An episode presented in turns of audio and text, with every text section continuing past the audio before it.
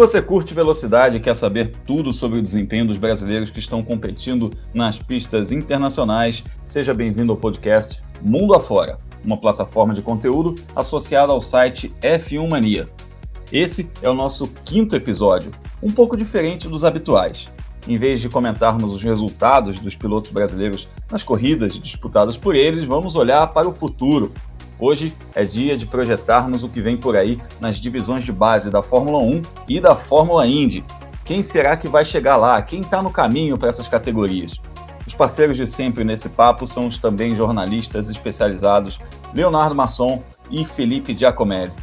Felipe, não temos brasileiros na Fórmula 1 atualmente, mas é um ano com muitos brasileiros nas divisões de acesso, né? A fonte não secou. Não secou de maneira nenhuma. Eu acho que o Brasil é um dos países que consegue revelar pilotos praticamente todos os anos, colocando eles no kartismo e aí subindo Fórmula 4, Fórmula 3, Fórmula 2 e faltando a Fórmula 1. Esse ano são pelo menos 10 correndo na Europa, tem o Pedro Fittipaldi que vai para o Japão, a gente não pode esquecer a Bruna Tomazelli que esse ano corre em W Series, que tem etapa também no México, nos Estados Unidos, além da Europa. Já começando um pouco o assunto, eu queria destacar o Gabriel Bortoleto, que vai correr na Fórmula 4. Acho que se você quer começar um assunto com seus amigos, falar, ó, oh, fica de olho nesse piloto, é esse aí que você tem que ficar de olho. Verdade, verdade. Gabriel Bortoleto, já adiantando aqui, mandou mensagem pra gente. Então, ainda nessa edição, a gente vai ouvir o Gabriel Bortoleto falando sobre a expectativa dele para a Fórmula 4. Mas é o momento também que a gente torce para esses campeonatos né, serem de fato realizados. Ô, Léo, a temporada 2020 está ameaçada pela pandemia do coronavírus, tem campeonato importante sofrendo com isso. A gente já viu aí etapas canceladas na Fórmula E, na MotoGP. Pode ser que sobre para as categorias de base também. É uma ameaça real, não é, Léo? Zé Grum, Felipe, amigos que ouvem a gente, é uma ameaça real sim. Na verdade, já é mais que uma ameaça, né? A gente já teve alguns cancelamentos na Fórmula E, Prix de Roma cancelado, Prix de Sânia cancelado, Jacarta também não vai acontecer. Na Fórmula 1 a gente teve aí o adiamento barra cancelamento da prova da China. Como que a gente vai seguir, né, com a temporada? E isso vai refletir nas categorias de base também. Fórmula 1 no Bahrein vai correr com portões fechados, né? E isso pode refletir na Fórmula 2 e na Fórmula 3. Há quem considere o cancelamento dessa, dessas etapas, né? seria a etapa de abertura das duas categorias, e muita gente considera o cancelamento das provas pelo simples fato das equipes não conseguirem chegar ao Bahrein. Há restrições com pessoas vindas de determinados países, no caso do Bahrein, pode acontecer com que algumas equipes não consigam chegar ou então cheguem incompletas para a prova, o que inviabilizaria a etapa. É, é uma ameaça real, a gente já está vendo aí acontecer em muitas categorias e a gente torce para que não tenha mais desdobramentos além dos desdobramentos que a gente já está vendo. Além da base da Fórmula 1, a gente vai falar também sobre os brasileiros que estão no Road to Indy, porque o sonho americano também desperta ainda o, o desejo de muita gente. Então vamos nessa, vamos começar. Chega mais, eu sou o Alexander Grunwald do canal Fórmula Grum e a partir de agora vamos acelerar mundo afora.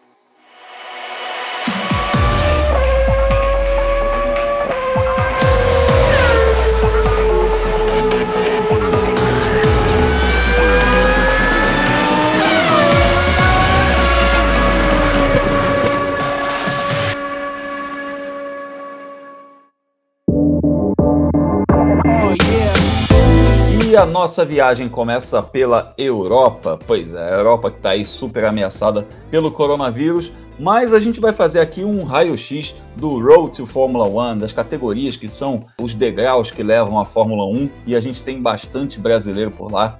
Eu vou começar falando uma listinha aqui dos brasileiros que a gente tem nas categorias, que são as categorias de baixo para cima, digamos assim. A gente tem o Roberto Faria na Fórmula 4 britânica, o Caio Collet na Fórmula Renault, subindo mais um pouquinho o Guilherme Peixoto na Fórmula 3 britânica. A gente tem ainda a Fórmula 4, né? A gente falou da britânica, mas tem a Fórmula 4 italiana, com o Gabriel Bortoleto fazendo a sua estreia. Aí a gente sobe para a Fórmula 3 regional europeia com Gianluca Petekoff, subindo para a Fórmula 3 FIA, que corre junto com a Fórmula 1, o Igor Fraga e o Enzo Fittipaldi. Na Fórmula 2, que é realmente o vestibular, a última categoria, digamos assim, tem o Felipe Drogovic, o Guilherme Samaia e o Pedro Piquet, mas também na Fórmula 1 a gente tem gente, a gente tem Pietro Fittipaldi seguindo como piloto de testes na Haas e a grande novidade da semana, Sérgio Sete Câmara reincorporado ao programa da Red Bull, o que significa que ele é piloto reserva das equipes Red Bull Racing e da equipe AlphaTauri,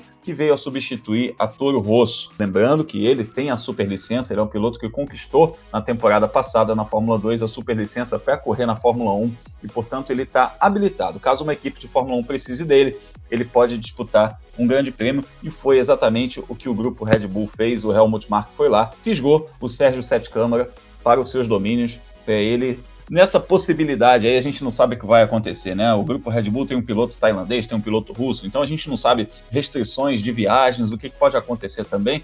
Então o Helmut Mark foi lá e garantiu a presença do Serginho no time.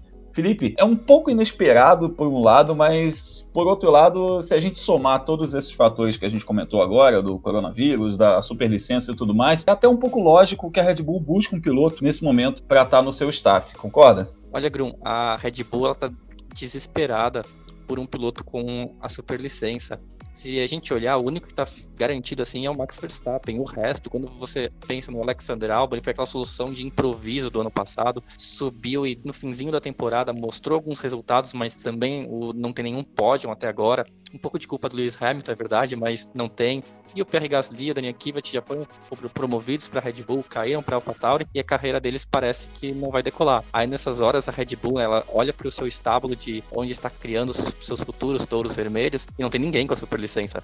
Fala do estoniano Yuri Vips, um ótimo piloto, não tem a superlicença. Fala do Liam Lawson, a gente falou muito dele aqui na época de Toyota Racing Series e adivinha, ele não tem a superlicença. E aí, de repente, você precisa colocar alguém no carro porque esses pilotos desses titulares não estão indo bem, e aí você precisa de alguém que tenha o documento e possa entrar. Aí nisso, o Sérgio Sete Câmara, que estava dando sopa porque a McLaren não tem um plano de longo prazo para ele, foi reincorporado ao programa da mesma forma como antes o Breno Hartley foi e o próprio Alexander Albon, né, que passaram pela Red Bull quando eram muito, muito jovens, não deu certo no primeiro momento, mas depois voltaram. E é muito irônico se a gente pensar que esse negócio todo de, deles terem muitos pilotos na sua formação, mas nenhum deles ter a superlicença, diretamente decorrente ao fato do Max Verstappen ter chegado menor de idade à Fórmula 1 e fez com que a FIA tomasse suas providências e fizesse com que as divisões de acesso gerassem pontuações e aí o currículo nas divisões de acesso contasse muito para o piloto chegar à Fórmula 1 e aí todo o sistema, digamos assim, toda a métrica né, que a Fórmula, que a, que a Red Bull fazia seus pilotos, todo esse sistema ruiu. Então eles precisaram, de repente, pegar um piloto que já tinha uma superlicença, como foi o Brandon Hartley que você falou, pegar outros pilotos no meio do caminho,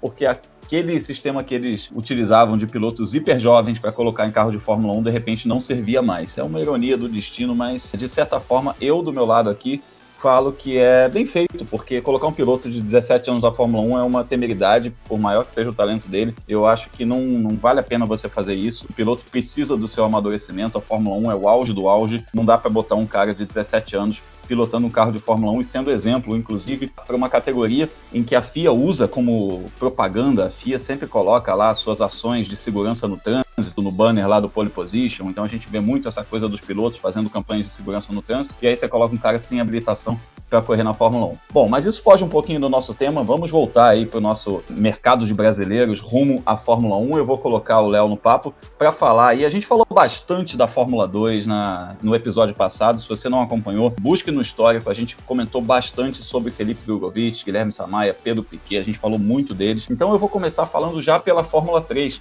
Igor Fraga e Enzo Fittipaldi ambos subindo de categoria da Fórmula Regional Europeia para a Fórmula 3 FIA, ambos com desafios pela frente, Léo. O que esperar dessa dupla? Bom, Bruno, que a gente pode esperar uma temporada de adaptação dos dois, mas uma temporada que pode ser bastante positiva, tanto para o Enzo quanto para o Igor, né? O Igor vem de título na Toyota Racing Series, conseguiu uma boa temporada na Fórmula Regional Europeia no ano passado, fez um terceiro lugar, que era até certo ponto inesperado. Muita gente apostava no Enzo indo bem no campeonato do ano passado, botava tanta fé assim no Igor, o Igor surpreendeu, conseguiu um terceiro lugar. Tem se mostrado um piloto bastante competitivo, não só pelos resultados que ele teve na Fórmula 3 regional, mas também pela Toyota Racing Series. Então, eu não confio muito em título, porque a primeira temporada dos dois é um campeonato que é mais forte. Eu acredito tanto que o Igor quanto o, quanto Enzo consigam resultados de bastante destaque. Eles devem andar no meio do pelotão. Algo semelhante, talvez, ao que o Pedro Piquet fez uh, nos últimos dois anos na Fórmula 3. Tem uma expectativa boa boa. Não acredito que eles devam brigar por título, mas podem conseguir arrancar uma vitória ou outra, tal, e andar na frente aí com alguma constância. Capacidade para isso, os dois pilotos mostraram que tem na temporada passada. É uma situação de não ter uma pressão de de repente disputar um título, de andar bem, de vencer a corrida, mas de repente não disputar um título. Isso é uma pressão a menos. Eles vêm de categorias em que eles tiveram essa pressão, é, mas pertencendo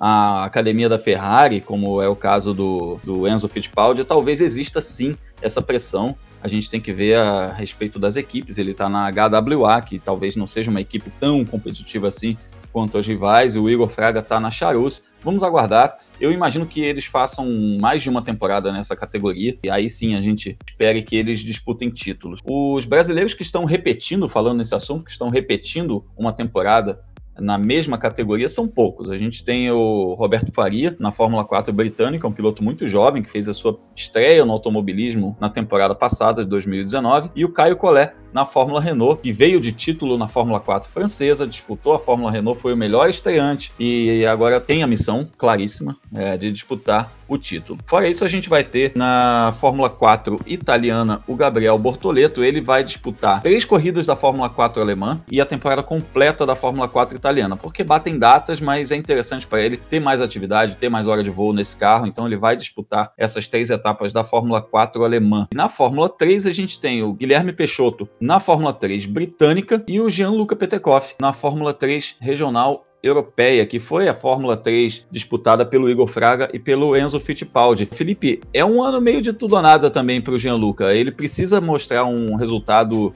digamos assim, mais impactante. Eu ia falar mais forte, mas ele não vem de anos fracos. E a, a verdade é essa. Ele vem de campeonatos muito sólidos, desempenhos muito bons. Ele foi o melhor estreante na Fórmula 4, venceu corrida, fez um campeonato fortíssimo, fez um ano para disputar o título, foi vice e agora ele subiu para a Fórmula 3 regional europeia pressionado inclusive ele também faz parte da academia da Ferrari e meio que se espera um título dele nesse ano. Como avaliar esse momento de carreira do Gianluca, que é um piloto preparado desde muito novo, ele faz parte de, de programas de patrocinadores fortes desde muito novo, ainda no kart. Ele sofre mais pressão que os seus colegas esse ano? Sofre bastante. Vamos voltar um pouquinho no tempo, na primeira etapa da Fórmula 4 alemã do ano passado. Gianluca ele dominou a corrida, ele ganhou com quase 10 segundos de vantagem para o segundo colocado. Ele deu um pouquinho de sorte porque um, um dos pilotos estava segurando o resto do pelotão, mas isso não tira o mérito dele. Ele, tava, ele foi imbatível. Mas essa foi a única vitória dele no ano passado. Então, quando você pensa em todo o potencial que ele tem, todo o talento que ele já mostrou na carreira, seja no kart, seja na Fórmula 4,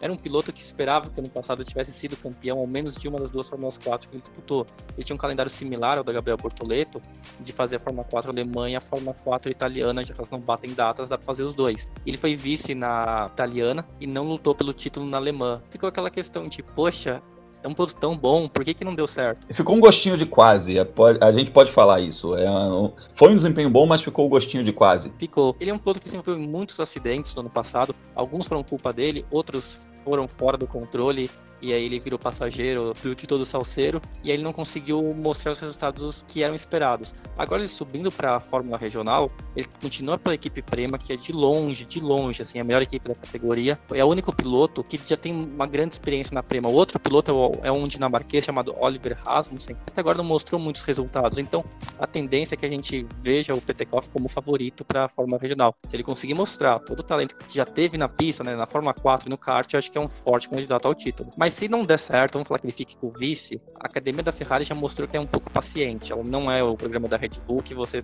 não é campeão e você tá fora. Pode não ser um ponto final na carreira se ele não formar, se ele for mal esse ano. A punição seria fazer uma Fórmula 3 no ano que vem para uma equipe de segundo escalão. O que obviamente é ruim para a carreira dele, mas não é também um fim do mundo para ninguém. É, a gente torce para o Gianluca ter mais sucesso ainda. Ele é um piloto já com um currículo muito vitorioso na base, um currículo que a gente aqui, nós três, acompanhamos há muito tempo. E e um piloto simpaticíssimo que, portas abertas, inclusive, reforçando, Gianluca, se você quiser mandar uma mensagem pra gente, estamos aqui. Para a gente saber da sua expectativa para a temporada e em breve a gente vai se falar também. Eu quero arredondar esse assunto da, das categorias de base da Europa, mencionando a W Series, porque apesar da gente não considerar ela uma categoria de base na, no, no, contexto da categoria, porque é uma categoria 100% feminina, então existe um pouco essa separação conceitual da categoria, a gente lembra que são carros equivalentes aos carros de Fórmula 3. Então, isso pode fazer com que as competidoras que saiam desse campeonato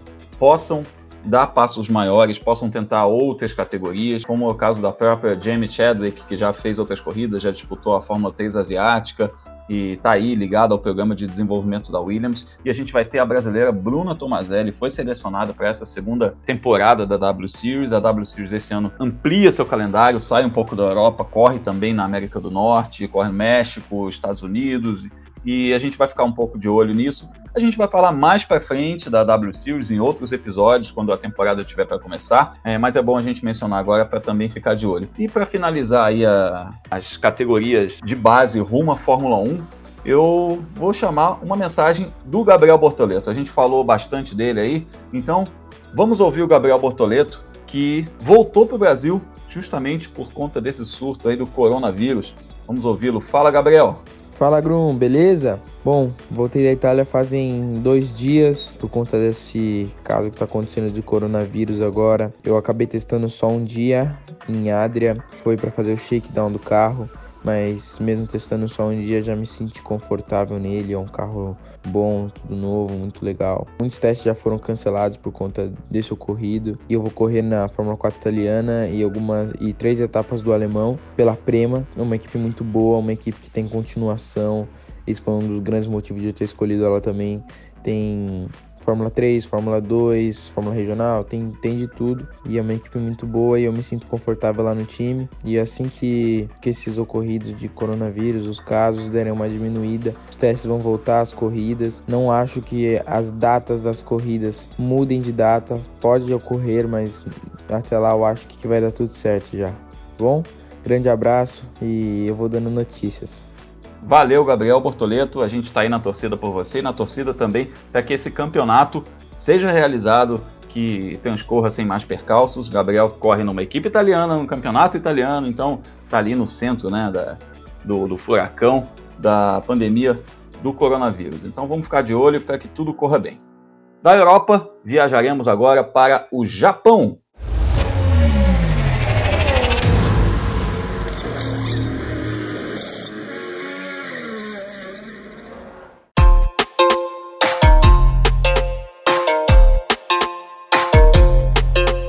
O Japão é o destino de Pietro Fittipaldi em 2020. O piloto já começou a sua temporada competindo na Ásia, comemorou aí a conquista da superlicença, fez os pontos necessários para que a equipe Haas entrasse com o pedido junto à FIA para que ele obtivesse a superlicença para pilotar na Fórmula 1, para disputar um grande prêmio de Fórmula 1. Porque pilotar, o Pietro já pilota, ele já é escalado regularmente pela equipe Haas para desenvolver o carro nos testes, mas ele tem que ter a habilitação para disputar um grande prêmio, caso seja convocado para isso. E a missão em 2020 é estar em atividade para ajudar o desenvolvimento da Haas. Um piloto em atividade é sempre melhor do que um piloto que corre apenas em simulador. E aí, de repente, beliscar alguma coisa em 2021. O que, que a gente pode esperar de Pietro Fittipaldi nessa temporada? Léo Masson, eu começo por você. É um momento de carreira complexo. É até, é até uma coisa meio. A gente lembra de outros brasileiros que passaram por isso, né? O Nelson Piquet, Lucas de Graça, aquela fase que assim, você já fez o que você precisava, mas você ainda não tem a vaga, então precisa ficar em atividade. Outros pilotos já passaram por essa situação, pilotos é, como Pierre Gasly, que foi para o Japão, o Stoffel Van Dorn também. É, é uma situação de campeonato, de, é uma situação de carreira um pouco não um beco sem saída, mas é um pouco que você precisa mostrar resultado. É uma sinuca de bico, na verdade, né, que ele vive. Mas é, o, o, pior momento talvez tenha passado. O grande problema do, do Pietro ele já resolveu, que era a pontuação da superlicença. Então, a partir de agora, ele tem que se manter em atividade e se manter em atividade numa, num campeonato como o Super Fórmula é bastante positivo. Super Fórmula é um campeonato que pilotos que aguardam uma vaga na Fórmula 1 têm disputado nos últimos anos. Stoffel Van Dorn disputou, se eu não me engano, o Pierre Gasly disputou também o, o campeonato lá no Japão. E ele vai enfrentar no grid lá alguns pilotos que já tiveram passagens pela Fórmula 1. Kazuki Nakajima é um deles, o Kamui Kobayashi também. Enfim, é um campeonato bastante forte, na minha visão até mais forte, de repente, que a Fórmula Indy, por exemplo. Garante ao piloto aí uma, né, além dele se manter em atividade, é um carro aparentemente mais próximo com o Fórmula 1. Então é importante ele né, conseguir em atividade. Lógico, se ele tiver bons resultados é melhor ainda, porque atrai ainda mais atenção, não só da Haas, mas de outras equipes. Mas o fato dele já ter ganho a supervicência, já ter conquistado a supervicência, também coloca pressão em cima dos titulares da Haas. O Roman Grosjean e o Kevin Magnussen vão ter que mostrar resultados, porque agora eles de fato têm uma sombra, que é o Pietro. Pietro pode, de repente, não sei esse ano, mas a partir do ano que vem, se tornar titular uh, da Fórmula 1 na vaga de um dos dois. É importante para o Pietro, então, se manter em atividade, conseguir bons resultados lá no Super Fórmula, uh, para colocar pressão nos dois titulares da raça. Show. E o Felipe, inclusive, acompanha também muito de perto as evoluções tecnológicas, Felipe. Você quer complementar alguma coisa a respeito da Super Fórmula? Porque todo ano os japoneses trazem alguma novidade. É, é interessante essa busca dos japoneses para sempre terem um topo de tecnologia, porque já é um campeonato que é geograficamente isolado do centro, né? Ge geograficamente distante do automobilismo europeu, que não está ligado ali ao que se faz nos Estados Unidos. Então, os japoneses prezam muito para essa coisa da tecnologia, o carro está sempre sendo um carro top de linha, tem envolvimento de fábricas, então dá para a gente esperar também um avanço técnico do Pietro nesse aspecto. Existe a questão dos próprios motores, né? No Japão você tem Honda e Toyota investindo no, nos campeonatos, algo que não acontece tirando a Fórmula 1 em nenhum outro campeonato de monoposto do mundo, né? Fórmula Indy, por exemplo, você tem a briga entre os dois motores, mas os carros ali tudo é, é, é muito similar e não tem investimento, né? A Chevrolet não coloca dinheiro para contratar um piloto ser piloto Chevrolet ou a Honda ser um piloto Honda. Acho que a única exceção sendo o Takuma Sato no Japão é diferente, está lidando com engenheiros de equipe de fábrica, da mesma maneira que uma Fórmula 1 você lida com engenheiros de equipe de fábrica. Isso pode ajudar muito o Pietro também na questão de dar feedback, mas nisso ele é considerado um bom piloto, porque ele é escalado regularmente né, para a Haas fazer os testes, os treinos fez para temporada no ano passado e treinos de meio de temporada e de fim de temporada em Abu Dhabi. Acho que nisso ele tem muito a crescer. E só o Léo falou dos pilotos fortes da Super Fórmula, a gente não pode esquecer que também tem muitos veteranos lá, um deles é o Naoki Yamamoto, que participou de treino livre a, da Fórmula 1 no ano passado e foi muito bem. E a gente vai ficar aí de olho no Pietro Fittipaldi, porque é um brasileiro que, tendo aí a super licença para a Fórmula 1 e estando ligado a uma equipe de Fórmula 1, realmente é, uma, é um piloto que a gente tem que ficar de olho, porque pode ser uma esperança da gente voltar a ter um representante na categoria máxima do automobilismo mundial. Do Japão, viajamos para os Estados Unidos.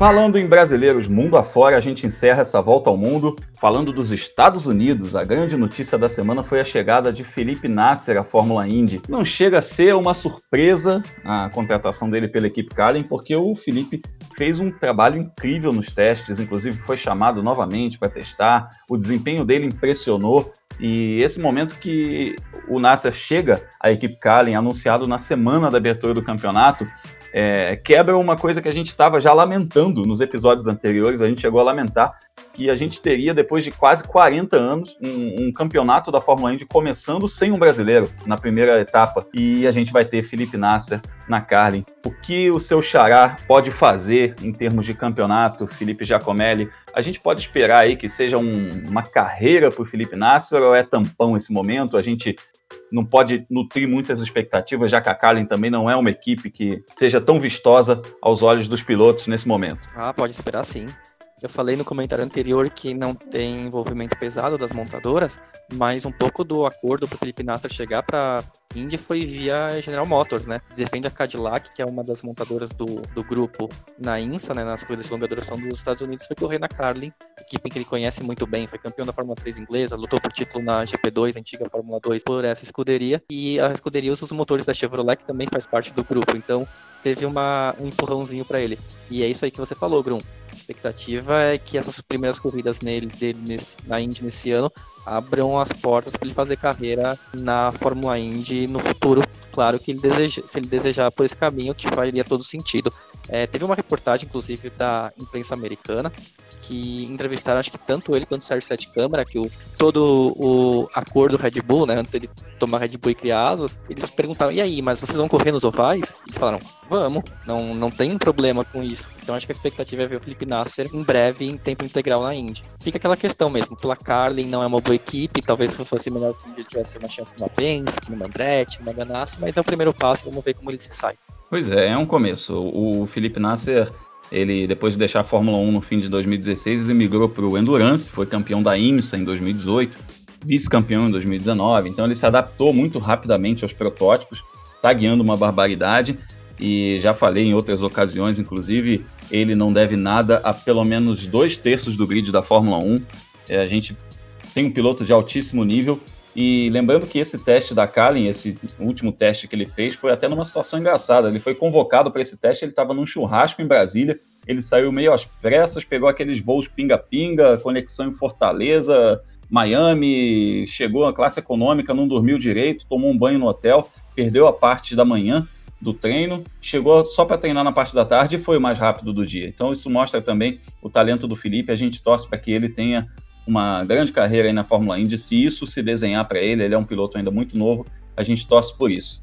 E falando então do Road to Indy, é, eu chamo o Léo Masson para a gente conversar sobre as categorias inferiores, o pessoal que sonha em chegar na Fórmula Indy. É, apesar de não ser parte do Road to Indy, a categoria Fórmula 4 americana vai ter um brasileiro, o João Matos, e as categorias que efetivamente são parte do Road to Indy, a USF 2000, Uh, vão ter aí o Dudu Barrichello e o Kiko Porto na USF e o Lucas Cole correndo especificamente nesse fim de semana na Indy Pro Series. É uma meninada boa, né? uma meninada de diferentes origens, assim, então né, um, não dá para a gente esperar é, uma, uma, um desempenho tão uniforme de todos eles, mas é uma meninada boa que está chegando, né, Léo? Sim, Grum, sem dúvida. Uh, João Matos fez carreira no kart aqui no Brasil, né? Vai ter a experiência dele agora na Fórmula 4 americana é um piloto que vale ficar de olho. A Fórmula 4, como você bem disse, ela não faz parte do Road to Indy, né? Não é uma categoria que integra aí o caminho da Indy, mas é um campeonato bastante importante aí para a formação de pilotos. E aí a gente tem nas categorias do Road to Indy pilotos com experiências bastante distintas, né? O Lucas Cole vai correr na Indy Pro Series, ele fez um ano de Indy Lights ano passado. E não tem programa ainda definido para a temporada desse ano, mas vai disputar essa primeira etapa lá em St. Pete no final de semana na Indy Pro Series. É um piloto veterano para Indy Pro Series, provavelmente deve fazer um bom papel. Ele não tem a responsabilidade de correr uma temporada inteira, né? Uh, fazendo uma prova só, e pode partir para as cabeças. O Kiko Porto fez um ano muito bom no ano passado na Fórmula 4, agora migra para o SF 2000, onde vai ter o Tudo Barrichello, né? O outro brasileiro, um ano de evolução, provavelmente, né? Evoluir até para poder subir de categoria. Então, expectativas bastante distintas para os brasileiros que estão no caminho da Indy ou, no caso de João Matos, a Fórmula 4 americana. Do Barrichello, inclusive, chegou a liderar os testes de pré-temporada, uma categoria muito competitiva, a USF 2000. Eu observei os tempos e vi ali 12 pilotos separados por 4 décimos, meio segundo. Então, realmente, qualquer pelinho que você encontra, qualquer coisa que você encontra, você pode fazer ali a diferença entre largar fora do top 10 ou de repente ter um lugar na primeira ou na segunda fila. A gente torce para o Dudu Barrichello, para o Kiko Porto, para o João Matos, também para o Lucas Cole, mesmo que seja por uma etapa apenas, mas a gente espera que ele desenvolva sua carreira, seja onde for. Antes de encerrar esse podcast, eu convido você a interagir conosco nas redes sociais e também apreciar nossos conteúdos sobre o esporte a motor. Felipe Giacomelli fala do mundo do automobilismo no blog World of Motorsport, no qual também faz a agenda da velocidade para você acompanhar resultados de corridas e as classificações dos principais campeonatos do planeta. Leonardo Masson escreve no site F1 Mania e também nas plataformas digitais da revista Racing. Eu, Alexander Grunwald, estou no ar pelo YouTube com o canal Fórmula Grum, trazendo bastidores do esporte a motor e também o quadro Mundo Afora, no qual eu entrevisto os pilotos brasileiros que estão competindo no exterior. Falando em YouTube, eu lembro que além de estarmos em todos os agregadores de podcasts, esse conteúdo também é publicado no canal F1 Mania. E lembro que tanto eu quanto o Felipe e o Léo acompanhamos diariamente as novidades do automobilismo em nossas redes sociais. Chegando ao finalzinho aqui, dessa quinta edição. Agradeço Leonardo Masson, Felipe Giacomelli. Bom papo, hein? Sempre um bom papo, Bruno. Sempre um bom papo. Uh, e, enfim, começou a temporada, né? Finalmente a gente pode dizer que começou a temporada. Apesar de coronavírus, apesar de tudo isso, A gente tem finalmente aí Fórmula 1 esse final de semana, Índia, Índia com as categorias de base já, e vamos ficar ligado em tudo isso. Quem quiser me acompanhar nas redes sociais, Leonardo Marçom no Twitter, Leonardo Underline Marçom no Instagram. Valeu também, Felipe Giacomelli. Até a semana que vem. Valeu, Grum. E lembrando, esse final de semana, se tudo der certo, o coronavírus não afetar a Fórmula 1, tem o GP da Austrália, mas sabe quem faz a preliminar lá? Uma categoria chamada S5000, que é considerada a Fórmula Indy da Austrália. E vai ter um confronto que eu não sei nem que ano que a gente está falando. É Rubens Barrichello contra Giancarlo Fisichella. Os dois pilotos foram convidados para fazer parte dessa prova e a, promessa de bons pegas por lá. E claro, se você quiser saber os resultados, os horários e onde assistir as principais categorias do automobilismo mundial, só entrar no meu blog felipejacomelli.com ou procurar no Google por World of Motorsport ou nas redes sociais, Twitter e Instagram por Felipe Giacomelli. E lembrando, né, quem quiser mandar mimos pra gente, desde paçoca a ingressos para ver as corridas, a gente está aceitando. A caixa postal tá na descrição aqui do podcast. Boa, boa. Sempre lembrando dos mimos. Muito bom. Muito bem lembrado, Felipe Giacomelli. Bem lembrado também da S5000. Que ano é hoje, gente? Pois é, Rubens Barrichello e Giancarlo Fisichella andando em monopostos. Vai ser muito divertido e a gente vai falar sobre isso na próxima edição. Se você curtiu o podcast Mundo Afora da Filmania, compartilhe em suas redes sociais e recomende aos amigos. Obrigado a você que acompanhou a edição anterior, está aqui novamente conosco. Se essa é a primeira vez que você nos ouve, seja bem-vindo, volte sempre. No próximo episódio, voltaremos a falar sobre os desdobramentos do, do coronavírus em todos os continentes, o que está afetando aí as categorias do automobilismo mundial, e vamos trazer também as novidades sobre os pilotos brasileiros no automobilismo internacional. É isso, ficamos por aqui, até a próxima!